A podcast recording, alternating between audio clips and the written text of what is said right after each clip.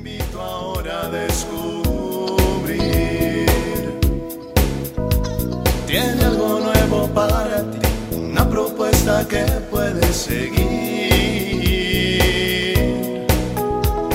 Una verdad que compartir, una nueva forma libre de vivir. Un sencillo estilo de servir, el camino hacia la santidad. Hola, qué gusto saludarte en otra cápsula de paz y bien. Invocamos al Espíritu Santo, Señor y Dador de vida, que nos acompañe en estos minutos de reflexión, de paz, de encuentro con el Señor. Te comparto esta lectura del libro de los números en el capítulo 21, 4, 9. En aquellos días desde el monte Or se encaminaron los severos hacia el mar rojo rodeando el territorio de Edom. El pueblo estaba extenuado del camino y habló contra Dios y contra Moisés. ¿Por qué nos ha sacado de Egipto para morir en el desierto? No tenemos ni pan ni agua y nos da náusea ese pan sin cuerpo.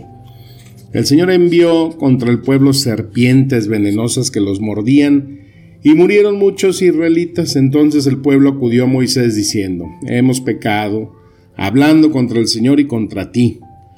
Reza al Señor para que aparte de nosotros las serpientes. Moisés rezó al Señor por el pueblo y el Señor le respondió. Haz una serpiente venenosa y colócala en un estandarte. Los mordidos de serpientes quedarán sanos al mirarla. Moisés hizo una serpiente de bronce y la colocó en un estandarte. Cuando una serpiente mordía a uno, él miraba la serpiente de bronce y quedaba curado. Palabra del Señor. Amén. Bueno, pues no entienden estos judíos cabeza de chorro que lo que Dios les va proveyendo, los va asistiendo, no lo reconoce. Y ahora este asunto de las serpientes y de ese báculo que hace Moisés, bueno, pues me recuerda a ese báculo, vara de Asclepio, que era para los griegos o esculapio para los romanos, el símbolo asociado con la curación de enfermos mediante medicina, ¿no? Y hace un par de meses más o menos empecé a ver una serie ahí en Netflix y eh, se llama New Amsterdam, donde se trata sobre todo el movimiento de, de un hospital muy grande en Nueva York el hospital público más grande de Nueva York. Y híjole, pues lo estuve viendo intermitentemente, no la pude ver eh, de continuo, pero pues es la historia de un nuevo director de ese hospital, eh, donde llega a generar eh, un sinnúmero de cambios en el hospital. Primeramente, pues llega haciendo limpieza de todos aquellos doctores que pues ya tenían una vida muy cómoda donde pues más bien se preocupaban por estar tratando de absorber el mayor presupuesto posible y pues ya no le interesaba mucho la eh, pues el cuidado o, o, cómo se llevaba eh, ese, ese hospital. Y este eh, doctor, este nuevo director, pues empieza a darle un giro a todo. Tiene una frase muy célebre que dice, ¿en qué te puedo servir? ¿Cómo puedo ayudar? How I can help. Y la motivación de este doctor hacia todos sus eh, compañeros, sus colaboradores, pues es eh, ese deseo de volverlos a ser y a sentirse lo que son, ¿no? doctores, gente que cura, que salva personas a través de la medicina. Participan pues muchos personajes, entre ellos una doctora que pues se dedicaba más a dar eh, conferencias, una oncóloga muy reconocida, y él le vuelve el deseo de eh, adentrarse otra vez en esa alegría, satisfacción de salvar gente, de ayudar gente. Hay una interacción increíble ahí con eh, los pacientes, con historias de vida. entra un psiquiatra también, eh, un neurólogo, y como todo ese equipo que él va eh, siendo cercano a él, un cardiólogo, se van dejando llevar, imbuir por este espíritu de servicio, este espíritu humano. El tipo este eh, pues se la pasa mirando por todos lados donde hacer el bien.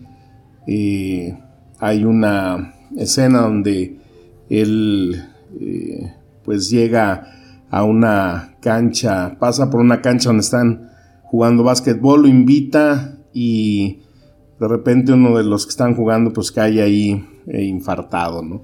Y entonces él empieza a desarrollar programas de que pues antes de que la gente vaya al hospital, hay que ir al hospital hacia la gente, ¿no? Creando una cultura de prevención y pues lucha contra eh, muchas situaciones, pues especialmente sobre la junta que lleva la administración del hospital y pues como siempre el problema la lana, ¿no? Eh, se encuentra con gente desamparada, enferma en la calle, o sea, es un San Francisquito el vato en la medicina, ¿no? Y sí me dejó eh, mucho, mucho que reflexionar eh, él eh, está casado, su esposa está esperando su bebé. Eh, híjole, una tragedia, no nace la bebé en una circunstancia muy difícil y pues de repente ya cuando después de un parto muy difícil en su casa van hacia el hospital y chocan dos ambulancias, se muere la esposa.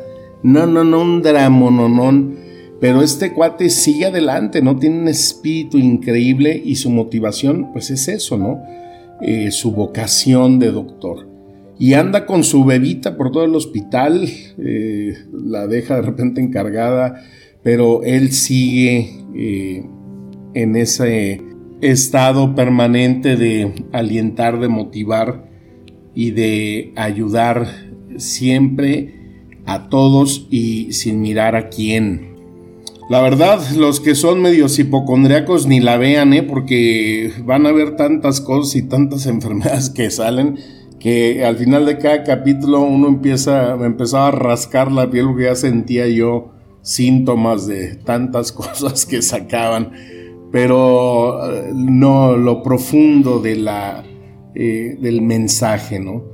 Y obviamente, pues bueno, a mí me caló mucho porque pues uno como sacerdote también es eh, médico del alma, Y tenemos un confesionario donde las gentes van a buscar esa sanación, esa curación donde en unos cuantos minutos pues tú tienes que administrar la dosis, la receta adecuada para que esa alma se vaya confortada para no olvidarnos y no olvidarnos los sacerdotes que somos principalmente ese vínculo en donde nuestro principal objetivo, así como este doctor es sanar, curar, pues para nosotros salvar almas.